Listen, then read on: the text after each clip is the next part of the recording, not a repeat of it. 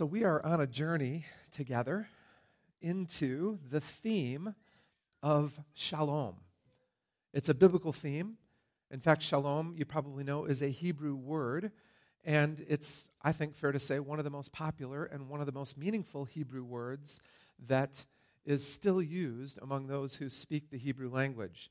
But it's a word not just for the Hebrew people, it's a word for you and I. It's a word for us to grab hold of. And it's a concept, a theme for us to press into because really what the word represents is an experience, a lifestyle. It represents the invitation of God for us to um, experience the abundant life that Jesus invited us into. Shalom is the abundant life that Jesus offered to those who follow him. And it begins here and now though it will be perfected, of course, upon his inevitable return. So when you might say that when we go to be with the Lord in heaven in the next life after this one, we will be experiencing perfect shalom in every way. Shalom is a life of blessing and peace, a life of godly wellness. It's the quality of life and relationships that God wants us to experience. But here's the rub, right? It doesn't come naturally or easily. We have to seek it. We have to go after it. We have to want it, desire it. And we have to routinely look for those things in life that would steal our shalom. So, with God's help, we're called to do that. We're called to work at increasing our experience of the shalom that He offers us and we're called to live as peacemakers. So here's the challenge then that we've been learning about over the last few weeks. We've been talking about internal shalom, peace of mind, if you will. And we've come to recognize already over the last few weeks that there are a couple of significant things that can rob us of our internal sense of peace. One of them is busyness. And so we talked about the need for rest, the need for Sabbath rest, the, the biblical principle of taking time to rest in God's presence and not being driven by works or by accomplishment or by our schedules. Last week, we looked at the, the concept of anxiety and how anxiety, like busyness, can rob us of shalom. So this week, I want to take you to another uh, anti shalom experience, another concept, another thought pattern that can effectively rob you of shalom. And it, it comes to our attention through this passage in 2 Corinthians chapter 7, and it goes by the name regret. Regret. If anxiety is an unhealthy preoccupation with what might happen in the future, regret can be an unhealthy preoccupation with, with what has already happened in the past. So think of them, in a sense, as mirror images of one another. Anxiety is focused toward the future and what might happen, it's a fear of what might happen in the future. Regret, on the other hand, is a, a sorrow, a disappointment, a pain regarding what has already happened in the past.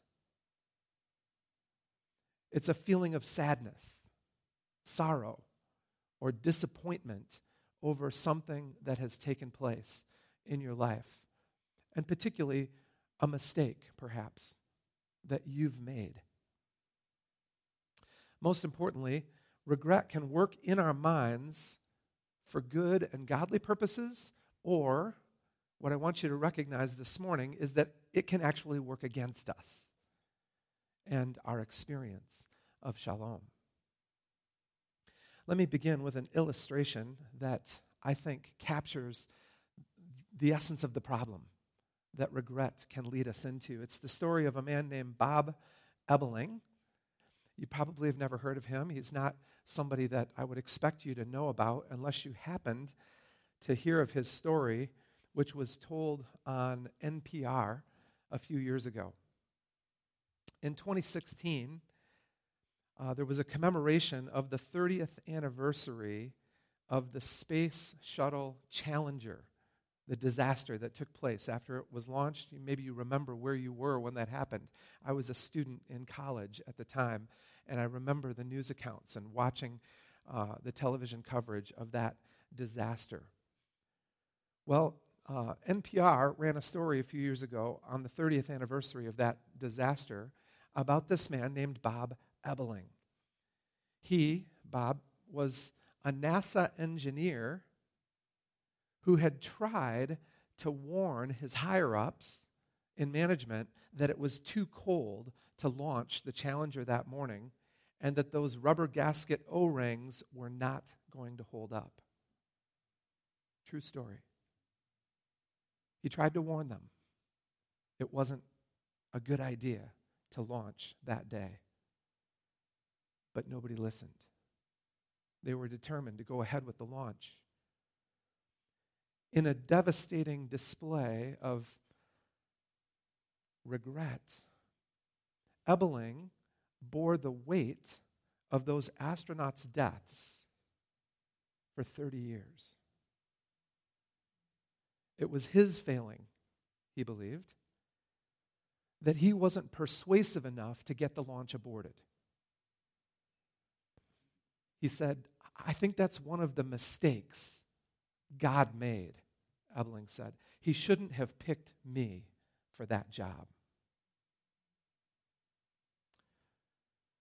Now, after the story ran on NPR, here's the good news. Here's the, the good ending to that story. There was such an incredible outpouring of support for this humble man when his story went public that uh, NPR did a follow up program. And Ebeling was interviewed again uh, later that year, and this time he said he felt, actually felt buoyed and less regretful than he had when the original interview uh, had taken place.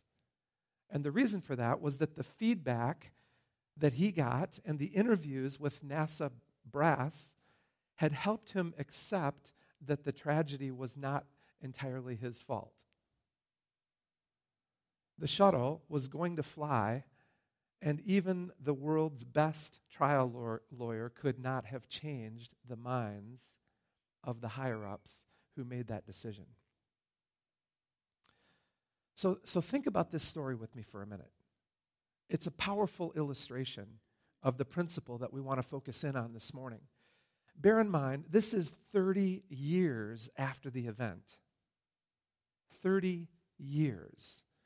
This poor man had been living under the weight of regret and sorrow, replaying the scene over and over in his mind and wondering what he could have done differently to save the lives of those astronauts. That, my friends, is a powerful picture of how destructive a mindset of regret can become in our lives. And what finally set him free? Hearing the truth from others. And perhaps a little bit of the grace of God as well that truth was that nothing could have been said or done that would have changed the minds of his bosses. They admitted as much. They said publicly, we were determined to launch that rocket. So let's start with this. Let me unpack a few things about the nature of this problem, the problem of regret, and let's start by recognizing the harmful or dangerous effect that it can have, the destructive effect that it can have in our lives if we allow it to become habitual. Here's the first insight that I want to put before you that comes to us from Paul's words in 2 Corinthians chapter 7.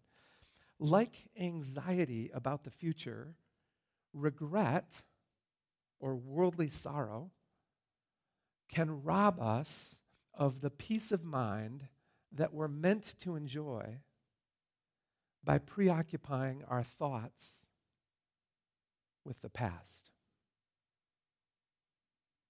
That's how regret works. It preoccupies our minds, our thoughts, with what has happened in the past.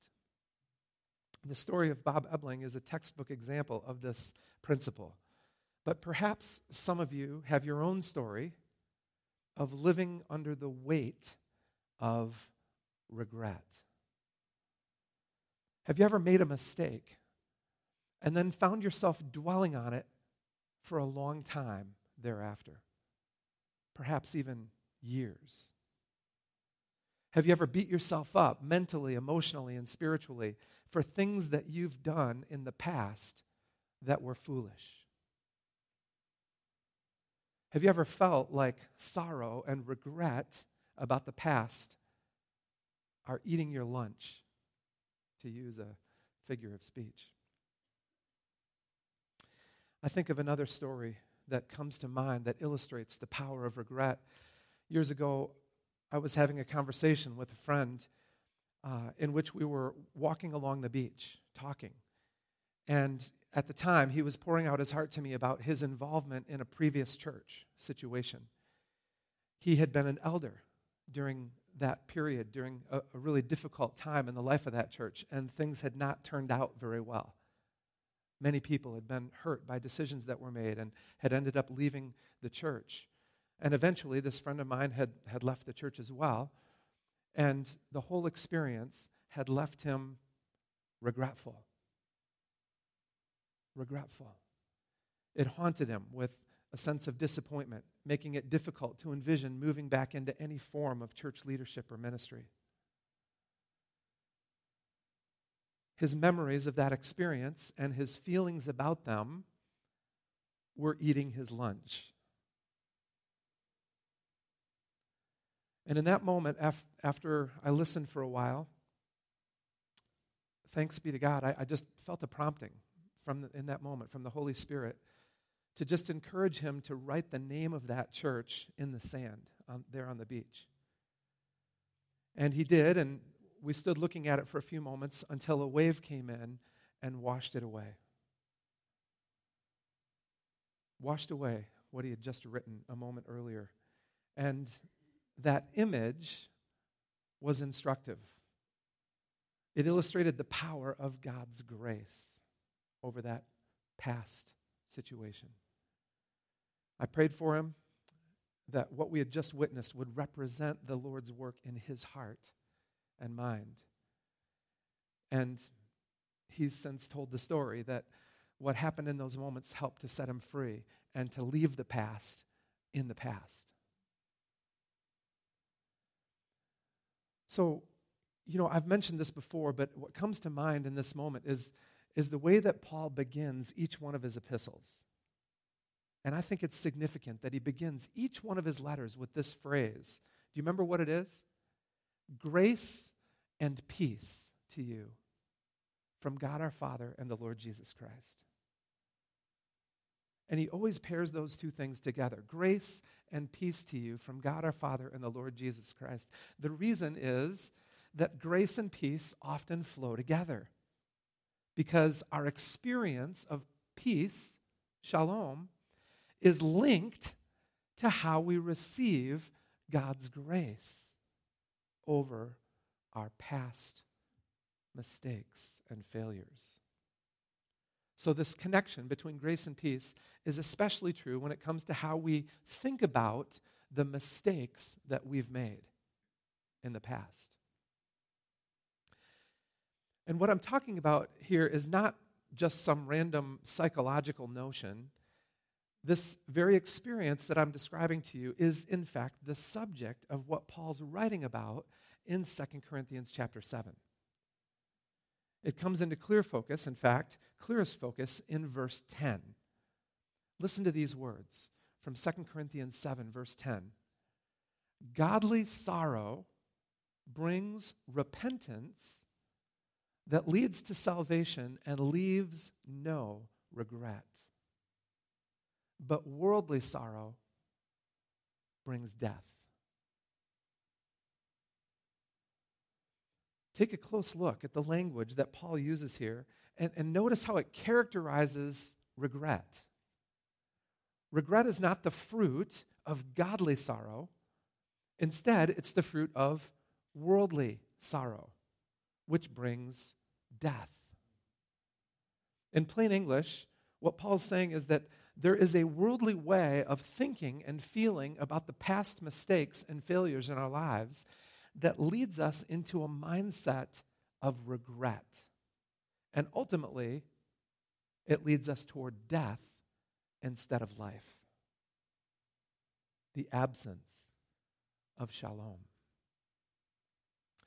The aim here is to avoid falling into a cycle of regret and worldly sorrow over the past.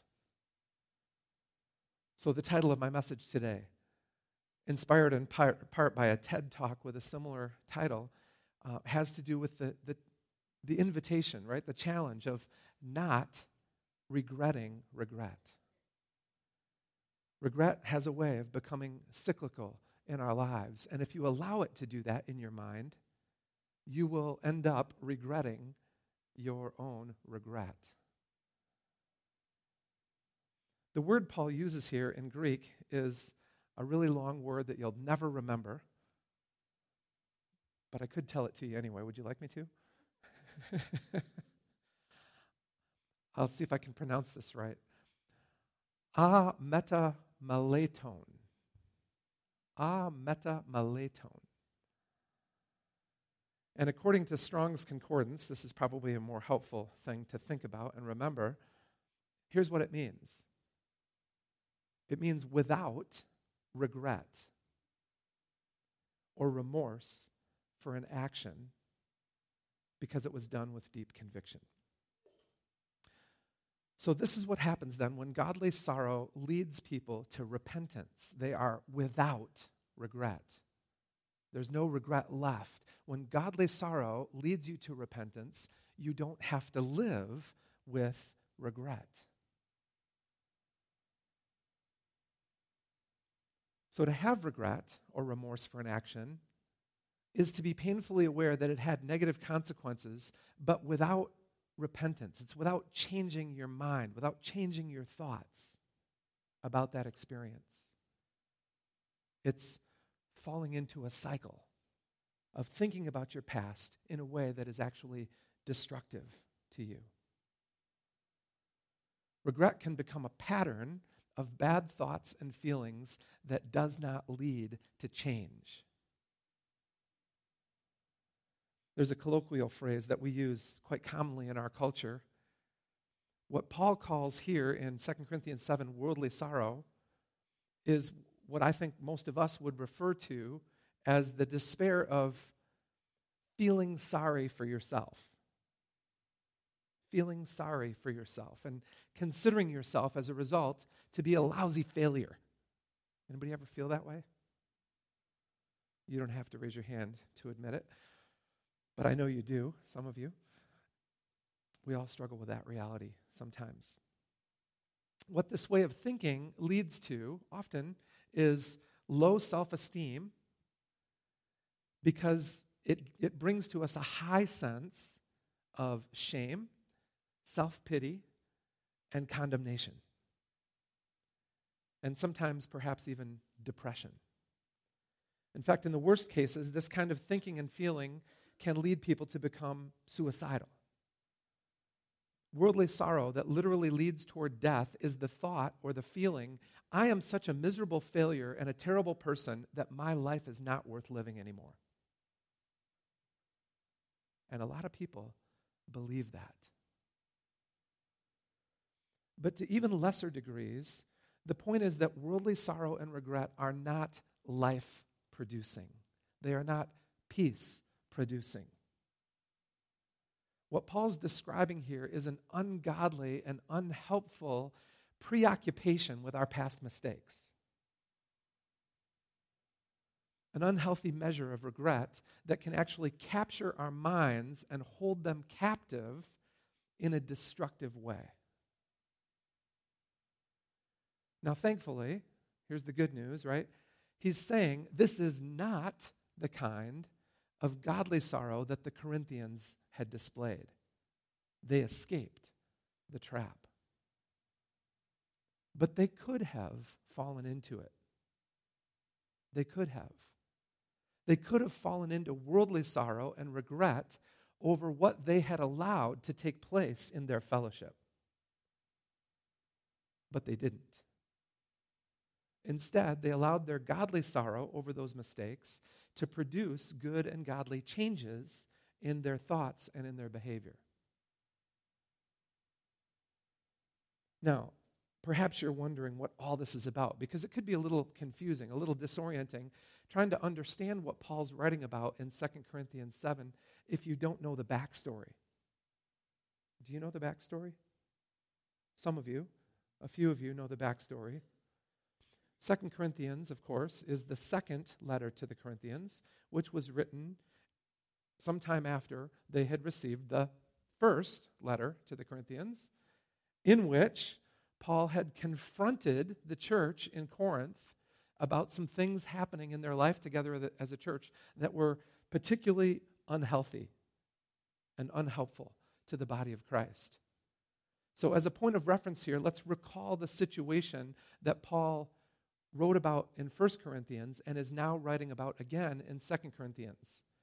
In his first letter to the Corinthians, Paul had firmly rebuked the church in Corinth for allowing sexual immorality in their midst. In particular, without being too graphic about this, one man in the church was known, this is a member of the church, was known to be having sexual relations with his own mother in law. And remarkably, no one had confronted him about it. No one had called him out on it and said, hey, you can't do this. If you're a follower of Jesus, this is not good, not right. You got to stop. You, you need to repent. So Paul wrote to the church to call them out. He wrote to the church in 1 Corinthians chapter 5, and he said specifically that his intention and desire was to confront the church with the truth of their response to this situation so that they would take the matter more seriously and do something about it. So then, in his second letter to the Corinthians, here in chapter 7, Paul is acknowledging that his first letter had its intended effect. It worked. He's rejoicing. He's celebrating the fact that his first letter caused the church to repent of that situation.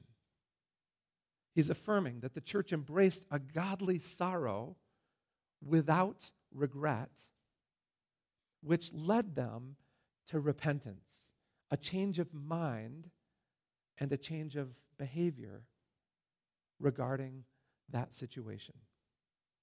They changed their minds about the situation and they dealt with it appropriately showing that they had learned from their previous mistake. Now, what's really, really interesting to me about all this, if you look closely at 1st and 2nd Corinthians, is that Paul, all the way back in 2nd Corinthians 2, actually writes about the man, the guilty man, who had partaken in this kind of behavior. And Paul says specifically in 2 Corinthians chapter 2 that he wants to be sure that the man, as well as the church, are not overwhelmed by excessive sorrow. There's the phrase. And I think there's a direct connection between that phrase in 2 Corinthians 2 and the language that Paul uses later in 2 Corinthians 7. He did not want the man or the church to be overwhelmed with excessive sorrow. Paul's heart was not just for the church, but also for the man who had committed this sinful act. Instead of the man being overwhelmed by excessive sorrow, Paul wanted him to know that he was forgiven, that he was still loved by the church. In other words, Paul wanted to help restore his personal sense of grace and peace despite what he had done in the past. That's pretty amazing if you stop and think about it. Now listen closely. I, I don't want to diminish in any way the significance of what any of you have done in the past or what I've done in the past. But what I'm hoping here is that by way of comparison, for, for just a moment, you might recognize that, that what this guy was engaged in was perhaps worse than most of what, uh, you know, what we've done. Now, perhaps that's not true for everybody, but But this guy was engaged in some particularly poor behavior. Really unhealthy and unhelpful, ungodly and unrighteous in every way. And yet, Paul says specifically in 2 Corinthians chapter 2, he's not so far gone that he's beyond the grace of God. He can be forgiven. And it would not be good for him to be overwhelmed by excessive sorrow regarding what he did. If that's true for him, it should also be true for all of us, don't you think? So, Paul's desire was that he too, along with the church, would not be victimized by unceasing regret and sorrow. Here are the words that Paul uses specifically 2 Corinthians 2, verses 5 through 11. And remember the man of whom he's writing and what he'd done, which was addressed in 1 Corinthians chapter 5. If anyone has caused grief, he's not so much grieved me as he's grieved all of you to some extent, not to put it too severely. The punishment inflicted on him by the majority is sufficient. Now, instead, you ought to forgive and comfort him so that he will not be overwhelmed by excessive sorrow. I urge you, therefore, to reaffirm your love for him. Another reason I wrote you was to see if you would stand the test and be obedient in everything. Anyone you forgive, I also forgive. And what I have forgiven, if there was anything to forgive, I have forgiven in the sight of Christ for your sake, in order that Satan might not outwit us. For we are not unaware of his schemes. You see, Paul understood what was really at stake. He saw the whole situation as an attempt from Satan to outwit the church. Paul's solution? Communicate forgiveness and grace so that this individual and the church would not be overwhelmed by excessive sorrow. Just as the church had avoided that trap, he wanted the man to avoid it as well. So the point is that regret and worldly sorrow have a destructive power in people's lives that is not from God. They are one of the enemy's schemes with which he aims to outwit us. He is, after all, as Scripture portrays, the accuser of the brethren. And he loves to heap worldly sorrow and shame upon anyone who won't resist him. So, regret is a real power to be reckoned with. Here's a, an interesting and insightful quote from an article on the subject of regret from Psychology Today. This is a thing, right? Regret is a real issue in our society. Many, many people struggle with this, both inside and outside the church. Listen to these words from this article in Psychology Today. Regret is the second most common emotion people mention in daily life, some studies show. And it's the most common negative emotion. We start expressing regrets at around the age of two, as soon as we're able to articulate the concept of if only. And therefore, we're continually rewriting history in our heads instead of playing the cards in our hands. Counterproductive, right? Not always. It isn't actually so bad to catch yourself thinking, I wish things had turned out differently. Everyone does that. The psychologist Amy Summerville noted recently. It's what you think next that really matters. Summerville runs the Regret Lab at the University of Miami in Ohio. By her lights, regret is only toxic when it becomes habitual. That is, when we develop the reflex to chew and chew on an unfortunate turn of events, like a cow on its cud. Till there's not a lick of nutrition left in it. By contrast, as something to dial up and analyze once, a regrettable experience can be useful and instructive. So there's an insightful analogy for you, right? Regret, when it becomes habitual, is, is like chewing on your past in the way that a cow chews on its cud. Or if you don't like that analogy, don't want to contemplate that too deeply, here's another helpful analogy. Living with a mindset of regret is like driving down the highway while constantly looking in the rear view mirror at what you've left behind. Not only do you not enjoy the scenery as you pass by, it's actually dangerous to drive without looking ahead and being present what's beside to what's beside and in front of you. If you keep driving with your eyes on what you've left behind, you are bound to eventually crash. Take the steps to get your eyes back on the road and see the scenery of today and focus on where you're going instead of where you've been. So, in short, then, the warning that Paul is giving in 2 Corinthians 7 is that momentary regret can turn into a cycle of regret, a rutted road in our thinking that we find it hard to break out of. Our thoughts, if we allow them to, can actually develop into neurological pathways in our minds so that they become patterned, like the ruts in an old dirt road. In this way, worldly sorrow produces a destructive mental, emotional, and spiritual stronghold in our minds. As Paul saw it, the enemy's scheme is always to use regret and worldly sorrow against us. But if we are aware of that scheme, we can avoid it. We can avoid it. So that brings us then to the flip side of this passage, the, the positive side, the, the positive outcome that the Corinthians experienced. How do we do that? How do we avoid the stronghold of regret finding a home in our thoughts? Well, what Paul talks about is that we have to seek the kind of godly sorrow, not worldly sorrow, but godly sorrow that produces a change of mind and a new sense of direction.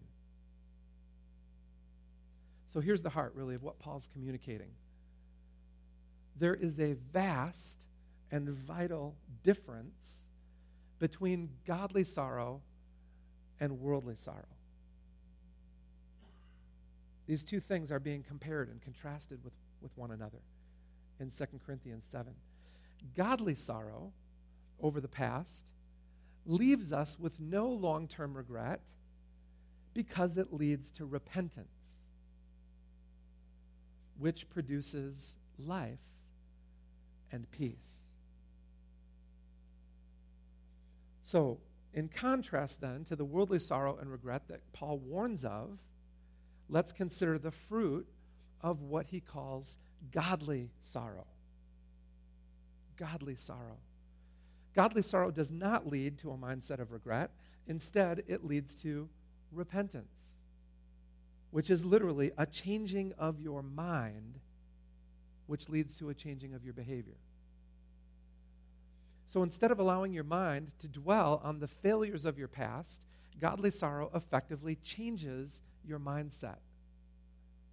It causes you to receive God's grace for your mistakes and to learn from them so that you won't repeat them continually.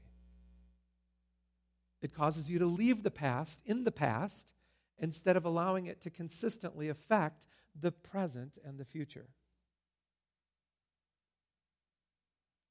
There's an old quote I've heard many times, and I like it quite well, that goes like this Every time the devil tries to remind you of your past, you just remind him of his future. You see, our past and his future were both dealt with on the cross of Christ Jesus. Listen again to how Paul describes the godly sorrow and repentance that his first letter to the, the church in Corinth actually produced. This is 2 Corinthians 7, verses 8 through 11. Even if I caused you sorrow by my letter, my first letter, I don't regret it. Though I did regret it, I see now that my letter hurt you, but only for a little while. Yet now I'm happy. Not because you were made sorry, but because your sorrow led you to repentance. For you became sorrowful as God intended, and so were not harmed in any way by us. Godly sorrow brings repentance that leads to salvation and leaves no regret. But worldly sorrow brings death. See what this godly sorrow has produced in you what earnestness, what eagerness to clear yourselves, what indignation, what alarm, what longing, what concern, what readiness to see justice done. At every point, you have proved yourselves to be innocent in this matter. You see, what Paul's saying is, it worked. that letter I wrote to correct their thinking and their behavior, it worked. It produced in them a godly sorrow so that they changed their thinking and dealt with the situation the way that they should have. And they did not fall into the enemy's trap of becoming regretful and full of worldly sorrow. Listen to the power of these words. The, the real thrust of Paul's words here is to encourage and affirm the church for its repentance. Good on you. You did it right. Way to go. As Paul himself at first felt sorry about rebuking them so harshly, he was relieved to find that his rebuke actually worked. And when he saw that his rebuke had had the right effect and led them to godly sorrow and repentance, he was glad about what he'd written. He was relieved. He was thankful. Thankful that what he'd written had not harmed them, but helped them. And I, I love the clarity of, of the revelation from heaven with which verse 11 speaks to us. I mean, listen to this list of, of words that Paul gives and, and hear the passion behind what he's writing. Hear the excitement, the enthusiasm, the gratitude. He's saying, godly sorrow produces good fruit. It produces earnestness. It produces eagerness to clear yourself. It produces indignation. I'm not doing that again. I'm not making that mistake. I'm going to learn from this. I'm going to get it right. It produces alarm, longing, concern, and readiness to see justice done. In other words, what he's saying is godly sorrow produces change both a change of mind and a change of behavior. It moves us back toward shalom, not further away from it. Now, just to give you a little different perspective on this, I love the way that Eugene Peterson in the message translates this passage. Because, of course, if you're familiar with the message, he, he uses modern English, and it's not as wooden a translation. It's more of a, um, ah, how should I say? It's, it's not a wooden translation that's like literally word for word. It's more a translation of the concepts, right? Right. Listen to the, the way that Eugene Peterson translates this passage 2 Corinthians 7, verses 8 to 12. And just listen. I, I don't think we have this on the screen, but listen closely. I know I distressed you greatly with my letter. Although I felt awful at the time, I don't feel at all bad now that I see how it turned out. The letter upset you, but only for a while. Now I'm glad, not that you were upset, but that you were jarred into turning things around. You let the distress bring you to God, not drive you from Him. The result was all gain and no loss. Distress that drives us to God does that. It turns us around, it gets us back in the way of salvation. We never regret that kind of pain. But those who let distress drive them away from God are full of regrets. And they end up on a deathbed of regrets. And now, isn't it wonderful? All the ways in which that distress has goaded you closer to God. You're more alive, you're more concerned, more sensitive, more reverent, more human, more passionate, more responsible. Looked at from any angle, you've come out of this with purity of heart. And that is what I was hoping for in the first place when I wrote the letter. Isn't that beautiful? That's what Paul saw at work in the church at Corinth. They were, they were not wallowing in self pity for having earned an apostolic rebuke. They were determined to make things right and learn from their mistake. They were determined to put it behind them and leave it there. They were more alive, more concerned, more sensitive, more reverent, more human, more passionate, more responsible. That is the fruit of godly sorrow. Not a bad outcome. And the point is, there's an invitation here for us, right? The same can be true for us and how our past impacts our present and future. When momentary regret serves a good and godly purpose, it leads to greater shalom. God uses it to help us literally change our thinking so that we are no longer subject to accusation, condemnation, or shame.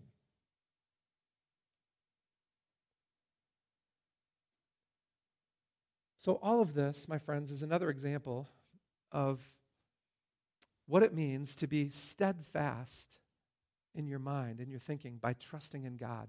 We've looked at this passage from Isaiah 26 3 a few times now over the last several weeks.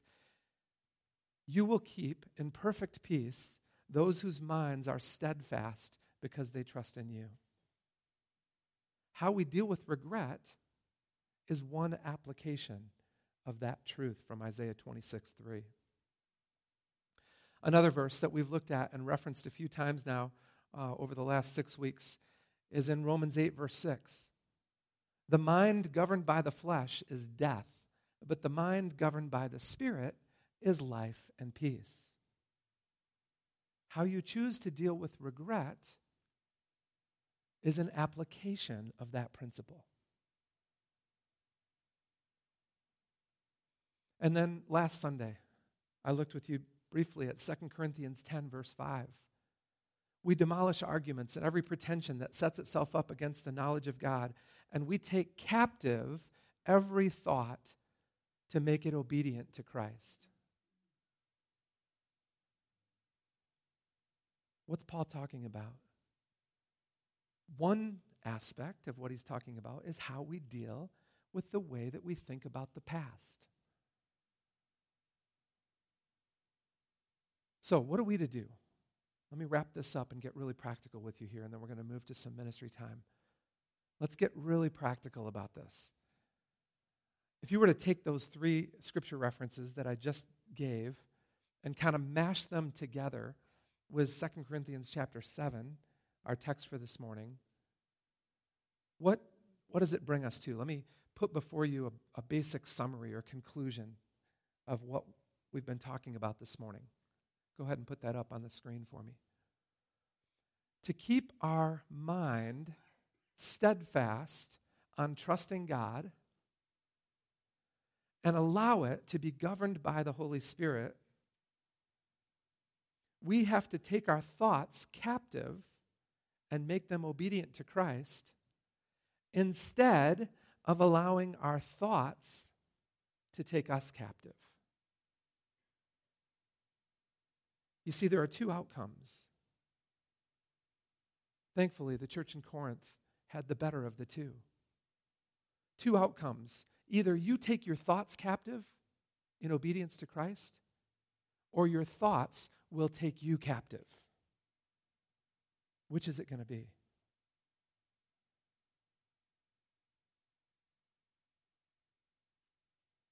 Either we take our thoughts captive or our thoughts will take us captive.